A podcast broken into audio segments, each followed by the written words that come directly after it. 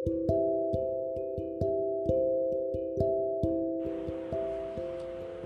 guys, how are you? Welcome to my podcast.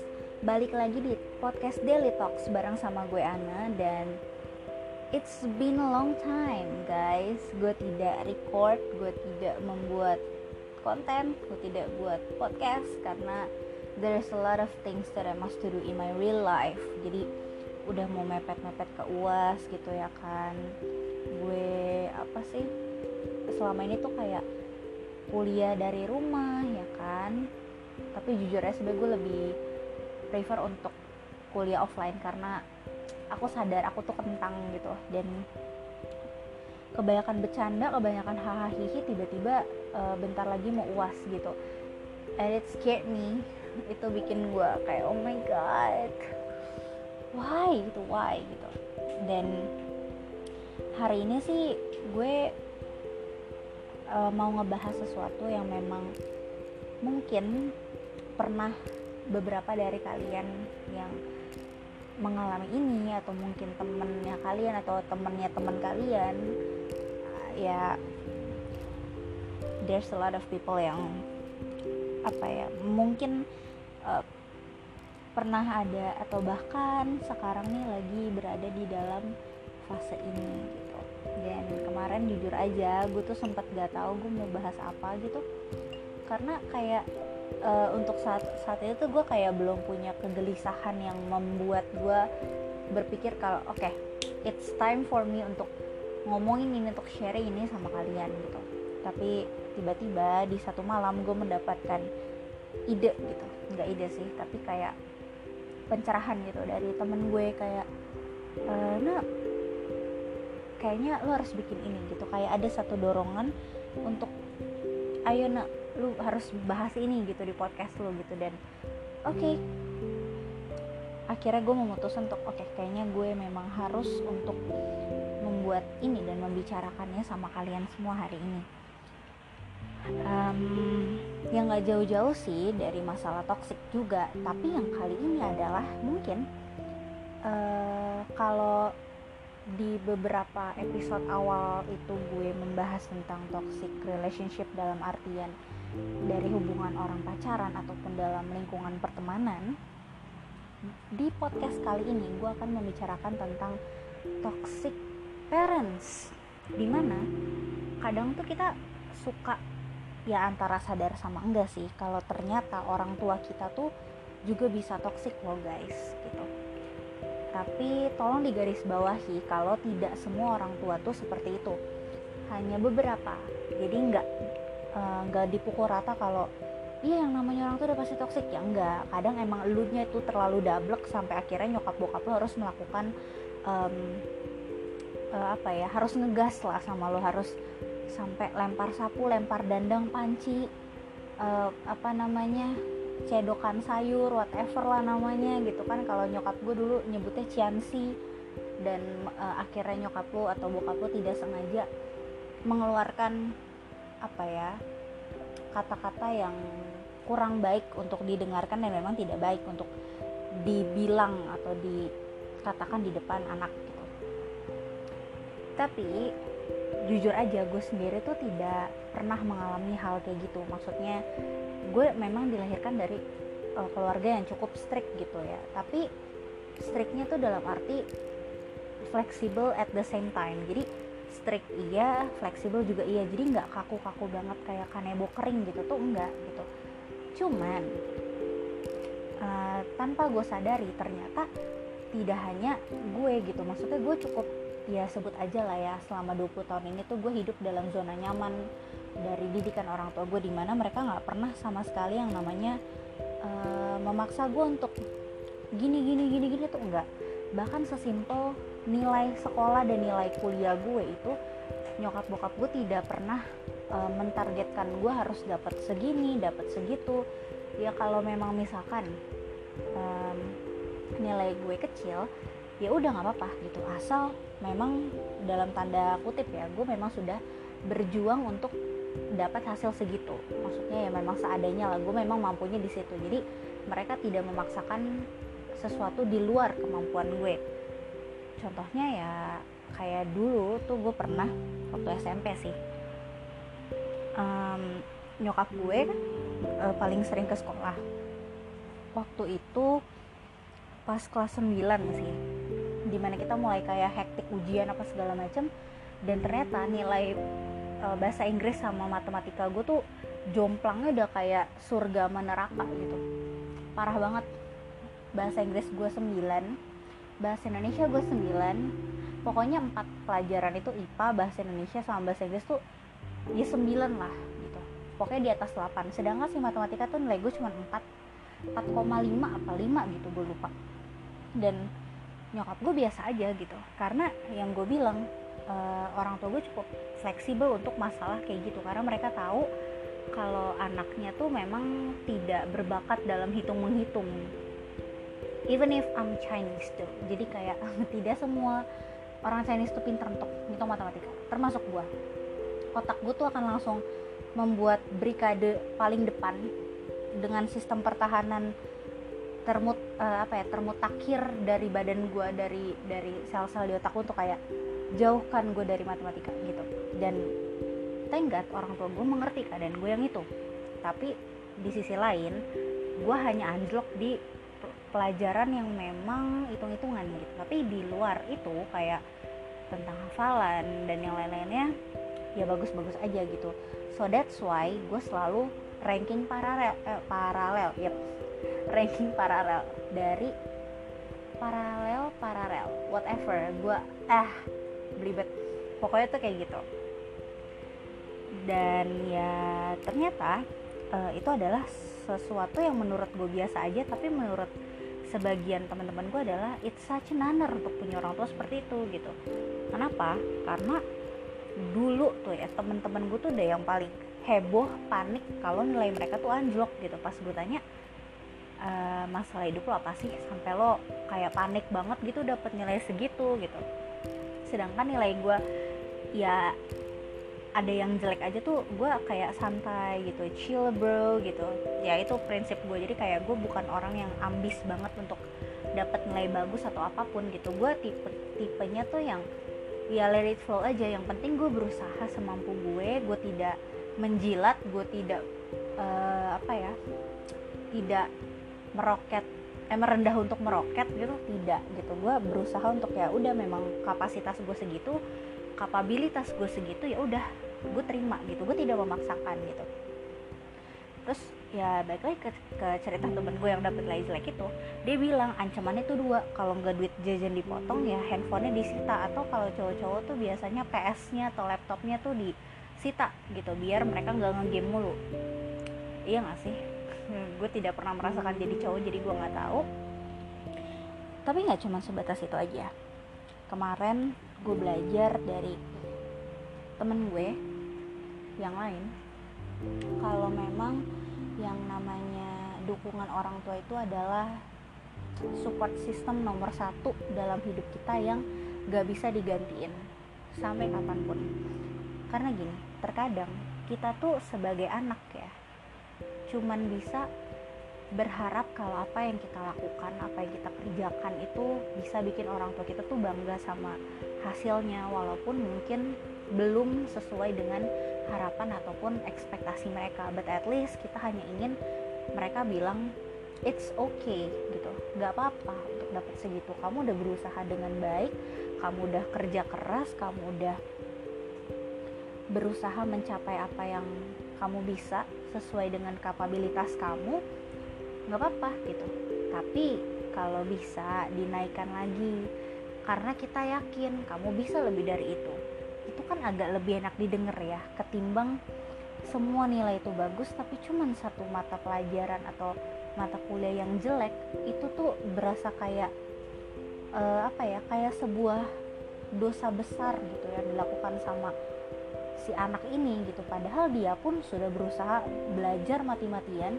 Dia benar-benar fokus untuk ujian dia tapi memang apa daya nilai dia pas dengan KKM gitu.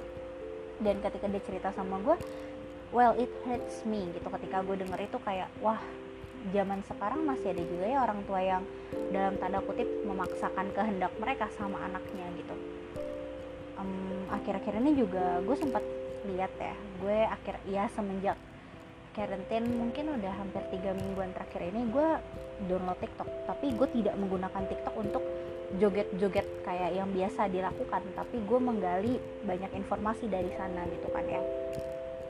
Karena ya yang gue tahu kita nggak bisa hanya mengandalkan platform sosial media tuh sebatas Instagram sama Twitter aja. Tapi kita juga harus bisa setidaknya ya uh, mengetahui platform yang lain supaya bisa kita gunakan untuk uh, kebaikan entah itu untuk edukasi untuk sharing dan lain-lainnya gitu. Termasuk TikTok gitu.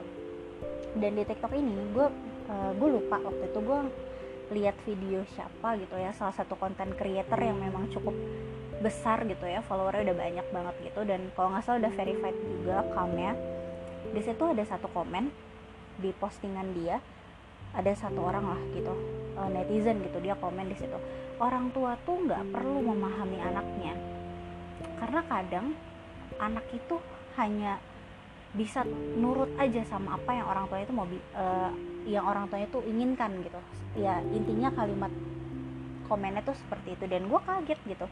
Ada waktu gue ngeliat ya ini kayak ini gimana ceritanya gitu anda yang membuat anda yang nawa itu untuk e, membuat si keturunan ini alias si anak ini gitu ya.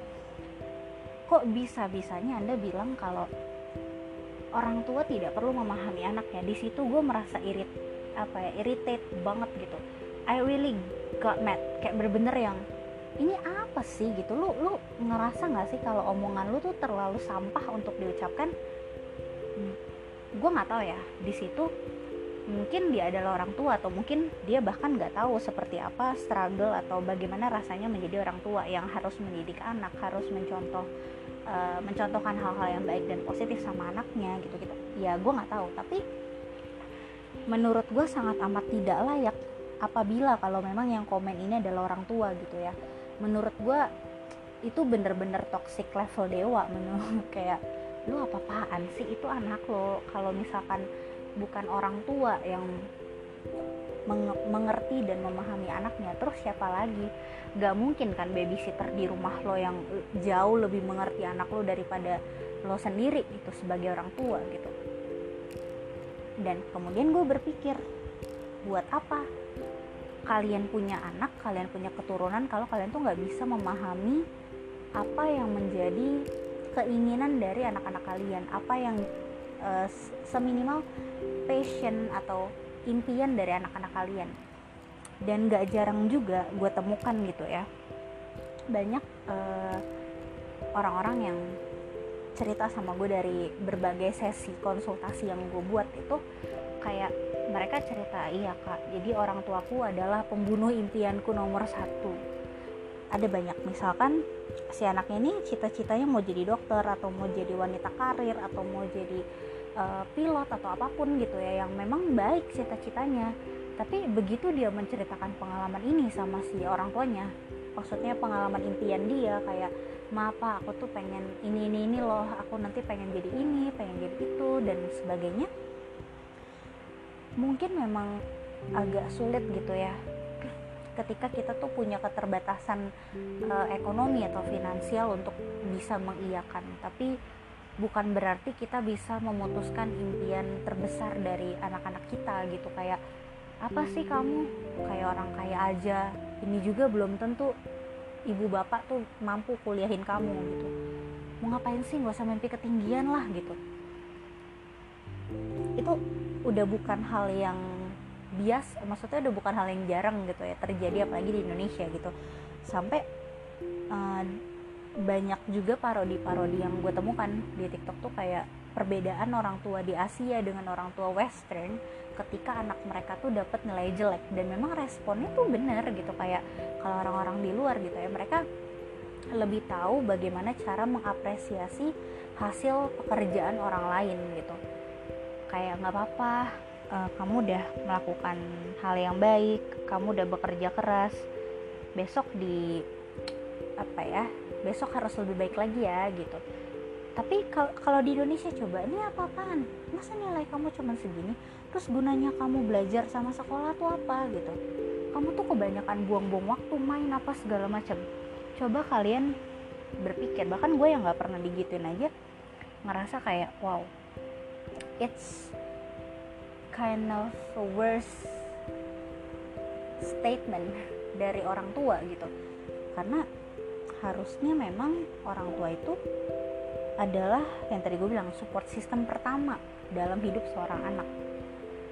Karena balik lagi se ngeselin apa pun anaknya serese apa pun dia sengocol atau sedablok apa pun dia kalau ada apa-apa pasti orang tua atau keluarga yang akan pertama untuk ngebantu dia atau yang akan dicari sama dia gitu.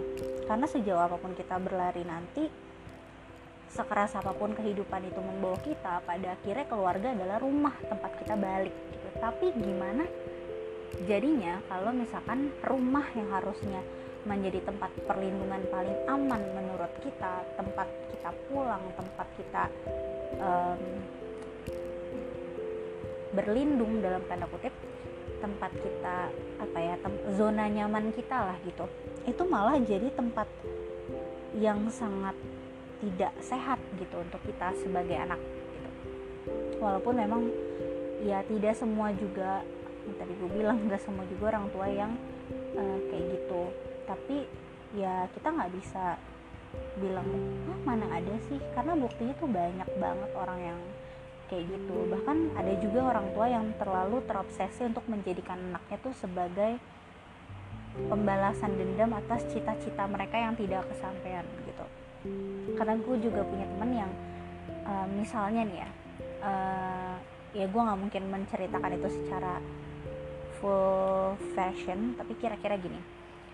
Misalnya ada orang tua yang dia tuh dokter misalkan atau pengacara atau apa pun gitu ya dia pasti pengen anaknya untuk mengambil langkah yang sama kayak dia. Karena dia berpikir mungkin prospek kerjanya bagus atau apa segala macam. Sedangkan belum tentu si anak itu suka dengan bidang yang digeluti oleh orang tuanya gitu. Sampai akhirnya gue juga pernah dengerin podcast dari apa ya panutan gue gitu. Namanya J JD6 dia bilang gini gue sampai nyatet banget kayak bener-bener kayak wow kayak apa ya agak ini sih mind blowing gitu ibaratnya. Itu tuh dia pernah ngebahas tentang attachment theory namanya. J itu di situ bilang gini Everybody is born with an invisible chain, and how tight that chain and how close the chain on the chain holder is how you're gonna be as an adult. How close and how much love and care a parent gives to a child when they're very young. Di situ atau artinya gini kira-kira. Semua orang itu lahir dengan uh, rantai yang dalam tanda kutip rantai yang tidak terlihat gitu. Dan seberapa erat si rantai itu dan seberapa dekat rantainya dengan si pengunci atau pemegang kuncinya itu tergantung dari bagaimana si anak ini dididik dan diberikan cinta yang atau kasih sayang sama orang tuanya pada waktu mereka tuh masih kecil atau misalkan simple gini attachment theory itu lebih kepada how much attention and love you give to a toddler and how you treat them affects how they are personality and behavior is gonna be for their rest of their life. Karena di situ dia juga bilang uh, cause I understand up to the fact that how you treat it and how you are surrounding are when you were young can affect who you become later in life. Jadi apa yang menentukan hidup kita di masa depan atau apa yang menentukan uh, langkah seorang anak di masa depan itu tergantung dari seberapa banyak perhatian, kasih sayang dan cinta yang diberikan oleh orang tua ataupun orang-orang di sekitar dia dari ketika dia itu masih kecil. Dan itu akan berubah menjadi behavior atau um, lebih ke habit atau mungkin keperilakunya pada waktu dia tuh besar gitu. Jadi perilaku orang dewasa itu sangat dipengaruhi dari dia tuh masih kecil dan itu bisa dilihat gitu. Contohnya kalau misalkan orang yang cenderung kasar mungkin orang tuanya mendidik dia dengan cara yang cukup keras gitu. Jadi itu menjadikan uh, si orang ini pribadi yang keras dan tangguh gitu. Tapi kalau misalkan orang tuanya uh, misalkan kayak ya so sorry to say this. Kayak terlalu memanjakan dia nggak pernah mengajarkan dia kalau hidup tuh susah loh hidup tuh keras loh gitu. Ya pada waktu dia besar ya anak ini akan menjadi anak yang manja dan bergantung sama orang tuanya dan atau bahkan nggak bisa apa-apa gitu. Dan hal itu banyak banget gue temukan dalam kehidupan sehari-hari gue atau mungkin kalian semua juga menemukan lah gitu. Ibaratnya nih anak tuh nggak pernah diajarin susah dari kecil jadi pas dia gede dia menemukan sedikit masalah atau kesusahan tuh udah berasa kayak orang paling sial di dunia gitu. Kayak ngedramanya tuh wow luar biasa gitu. Dan ya gue pun menemukan hal-hal itu gitu sampai sekarang. Bahkan pun ada beberapa temen gue yang kayak gitu juga. Tipe-tipe temen gue tuh banyak ada yang memang udah terlatih untuk uh, belajar hidup sederhana dari kecil ada yang memang dari kecil maunya tuh selalu diturutin.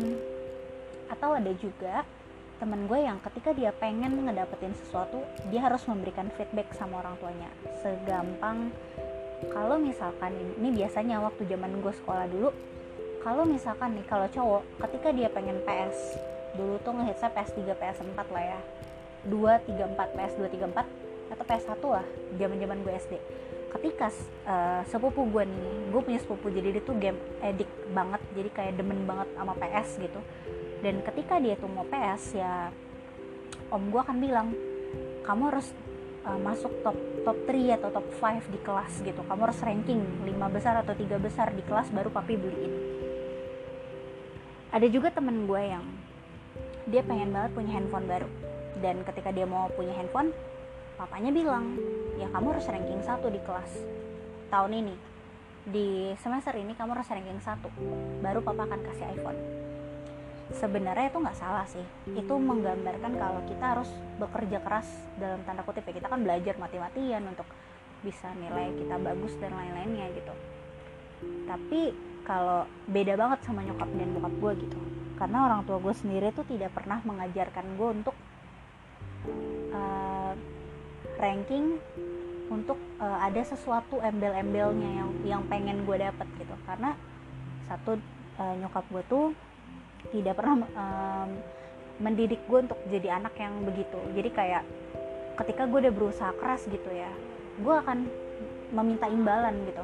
What's next gitu? Misalkan kalau aku ranking 1 atau kalau sekarang IPK gue 3 3,5 ke atas gue minta iPhone 10 atau gue minta iPhone 11 it's kind of crazy thing though menurut gue karena itu berarti kan lu tidak ikhlas untuk menjalankan itu gitu. Kayak lu tidak lu tidak menikmati prosesnya. Lu hanya berpikir gimana caranya biar gue bisa ganti handphone gimana caranya biar gue bisa dapat PS baru gimana caranya gue dapat laptop baru biar gaming gue makin enak gitu atau gue punya pride self pride yang luar biasa untuk gue pamerin ke teman-teman gue. Atau dari perspektif lain iya nah gue tuh butuh acuan atau gue butuh goals untuk gue tuh bisa semangat gitu ya. Gue nggak gue tidak menyalahkan tapi akan menjadi salah ketika si orang tuanya ini mengajarkan kalau ketika lo pengen sesuatu lo harus dapetin A B C D. Dan itu menurut gue akan secara nggak langsung ya. Ini kalau dari pandangan gue nggak tahu kalau menurut kalian kalian bakal setuju atau enggak um, kalau dari gue sendiri gue kurang setuju gitu karena memang gue tidak dididik seperti itu sama orang tua gue justru mami papi gue tuh selalu uh, mengajarkan gue gini ketika kamu ingin uh, meraih sesuatu kamu jangan lihat hasil yang akan kamu dapat tapi kamu tuh harus lebih melihat dan menikmati proses yang kamu jalani sewaktu kamu e, berusaha untuk mendapatkan apa yang kamu inginkan. Ya mungkin mami sama papi beda dari orang tua lain gitu ya. Ketika gue ranking mereka nggak pernah yang heboh yang sampai pasang status apa segala macam. Nggak mereka diem diem aja. Cuman kayak wih keren ya uh, anak mami pinter nih udah selesai gitu. Terus gue pernah ya ya namanya anak bocah ya gue juga sempet lah ngiri gitu. Gue nanya kenapa sih kalau aku ranking mami nggak pernah kasih aku kado? Atau nggak pernah ngasih sesuatu yang membuat aku tuh termotivasi untuk lebih baik lagi di semester besoknya gitu. Terus nyokap gue dengan santainya dia bilang gini karena mami nggak mau kamu jadi anak yang melakukan apa-apa tuh harus ada imbalannya. Karena uh, hidup itu nggak selalu soal gimana caranya kita bekerja dengan keras dengan tujuan kita mendapatkan apa yang kita mau. Tapi kadang hidup itu juga bisa kebalikannya. Maksudnya tuh kita bekerja keras untuk kita bisa survive atau settle dengan keadaan yang kita punya. Dengan cara berharap untuk bisa mendapatkan kehidupan yang lebih baik dan menikmati setiap proses yang kita jalani gitu. Dan ya di situ gue oh iya ya ya juga. Makanya gue menjadi anak yang tidak pernah mengharapkan apa pun pada siapa pun dengan cara apa pun dan dengan metode apa pun. Itu kalau gue. Yang akhirnya gue juga kayak berpikir iya ya bahkan ada juga teman-teman gue yang sampai stres sampai yang uh, ngerasa ini gue kenapa sih? Gitu. Hanya karena itu tadi orang tuanya tidak mensupport gitu. Padahal sih sebenarnya harusnya gimana ya sebagai orang tua tuh walaupun mungkin kita kecewa tapi ada baiknya kita tidak mengungkapkan kekecewaan kita secara terang-terangan gitu karena kita nggak pernah tahu gitu. Gimana susahnya si anak ini untuk me, apa ya menyenangkan orang tuanya walaupun mungkin belum maksimal gitu. Kayak kalau bisa sih ini banyak curhatan teman-teman gue juga yang bilang nah bilangin ya di podcast lo gitu.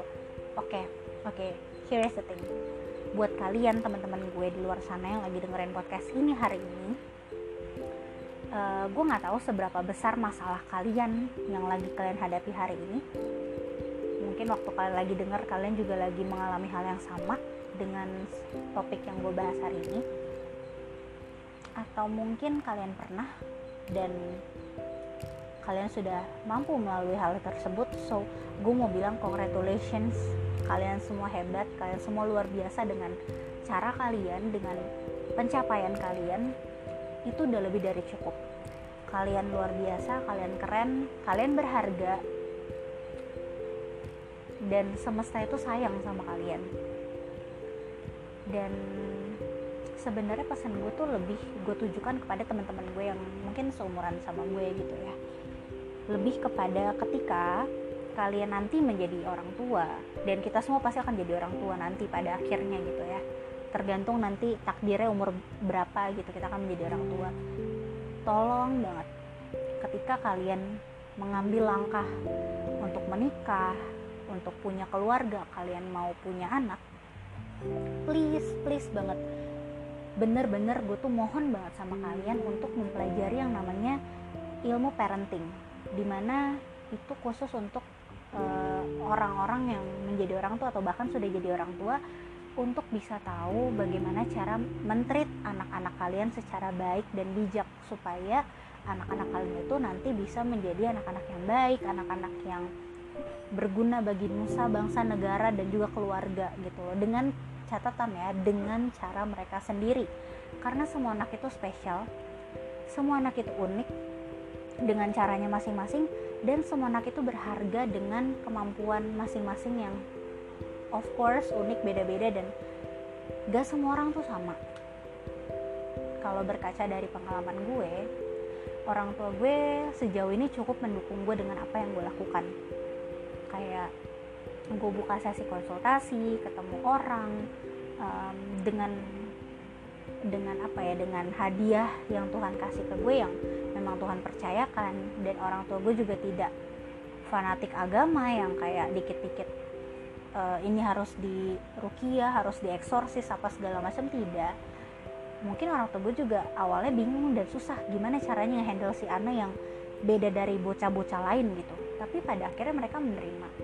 Dan bahkan mereka mendukung selama yang gue lakukan itu baik. Dan gue harap juga ketika kalian nanti menjadi orang tua kalian bisa menerima apa pun kondisi anak kalian. Dan tolong banget sebenarnya yang seorang anak butuhkan itu bukan cuman uang jajan yang banyak semua permintaannya dikabulin rumah yang bagus atau mainan yang banyak atau juga perintilan-perintilan yang canggih either itu MacBook, iPhone, you name it mereka tuh kadang tidak tidak begitu membutuhkan itu. But the important thing is yang mereka butuhkan tuh sesederhana apresiasi dari orang tuanya kasih sayang dan juga perhatian dari orang tuanya. Cuma tiga hal itu apresiasi yang gue maksud lebih kepada gimana caranya sekecewa apa pun orang tua sama anaknya. Mungkin entah hasil rapotnya jelek atau mungkin anaknya melakukan kesalahan. Ya kita semua pasti pernah melakukan kesalahan sih ya. Apalagi gue yakin orang tua kita sekarang udah pasti pernah merasakan posisi menjadi seorang anak. Dan kalau bisa sih jangan sampai dendam kalian di masa kecil itu kalian lampiaskan ke anak-anak kalian di masa depan gitu. Atau ke anak-anak kalian sekarang lah. Karena zaman itu udah berubah. Kita tuh gak bisa disamain lagi dengan cara kakek nenek kita mendidik orang tua kita pada waktu mereka tuh masih kecil gitu. Dan kayak jangan ngebanding bandingin zaman kita sama zaman kalian gitu. Karena itu udah pasti totally different gitu loh. Beda banget gitu. Jadi kayak yang sesimpel kita dihargai dengan apa yang kita dapatkan walaupun mungkin memang masih seadanya masih semampu kita tapi kita juga tahu kalau kita harus bisa memotivasi diri untuk bisa menjadi manusia yang lebih baik gitu loh. Dan tolong banget semarah-marahnya kalian sama anak kalian jangan sampai keluar kata-kata kasar karena itu akan merusak mental si anak itu dan itu akan membuat uh, anak itu punya behavior atau perilaku yang kasar juga nantinya yang mungkin tanpa sadar dia akan menyakiti orang lain. Dan gue selalu percaya kalau pendidikan pertama ajaran pertama yang ada dalam hidup seorang anak itu berasal dari keluarganya atau spesifiknya dari orang tuanya. So mungkin podcast gue hari ini tuh sampai di sini. Pokoknya buat kalian semua yang mungkin merasa gak berharga kalian semua ngerasa kurang dihargai please please banget. Kalian tuh berharga dan kalian tuh luar biasa dengan cara kalian masing-masing. Semoga apa yang gue sharingin hari ini tuh bisa membantu kalian atau mungkin bisa sedikit menghibur kalian. Gue harap kalian baik-baik aja. Apa pun yang terjadi ingat semesta sayang sama kalian. Dan kalian luar biasa dengan cara kalian masing-masing. Gue nggak pernah akan bosan untuk ngomong itu. Dan gue berharap juga kalian bisa mendapatkan kehidupan yang lebih baik dari apa yang udah kalian lewati atau bahkan yang sedang kalian lewati hari ini. Atau mungkin akhir-akhir ini atau yang lagi kalian lewatin. Karena gue selalu percaya roda kehidupan itu selalu berputar. Dan nggak selamanya kan orang yang ngerasa dia ada di fase terpuruk dia akan terus-terusan terpuruk pasti akan ada satu momen di mana dia tuh merasakan kebahagiaan juga di dalam hidupnya. Yang penting adalah gimana kita bisa belajar dari masa lalu belajar dari setiap kejadian-kejadian entah itu enak ataupun enggak di dalam hidup ya untuk bisa mendewasakan kita. So thank you so so much for listening my podcast.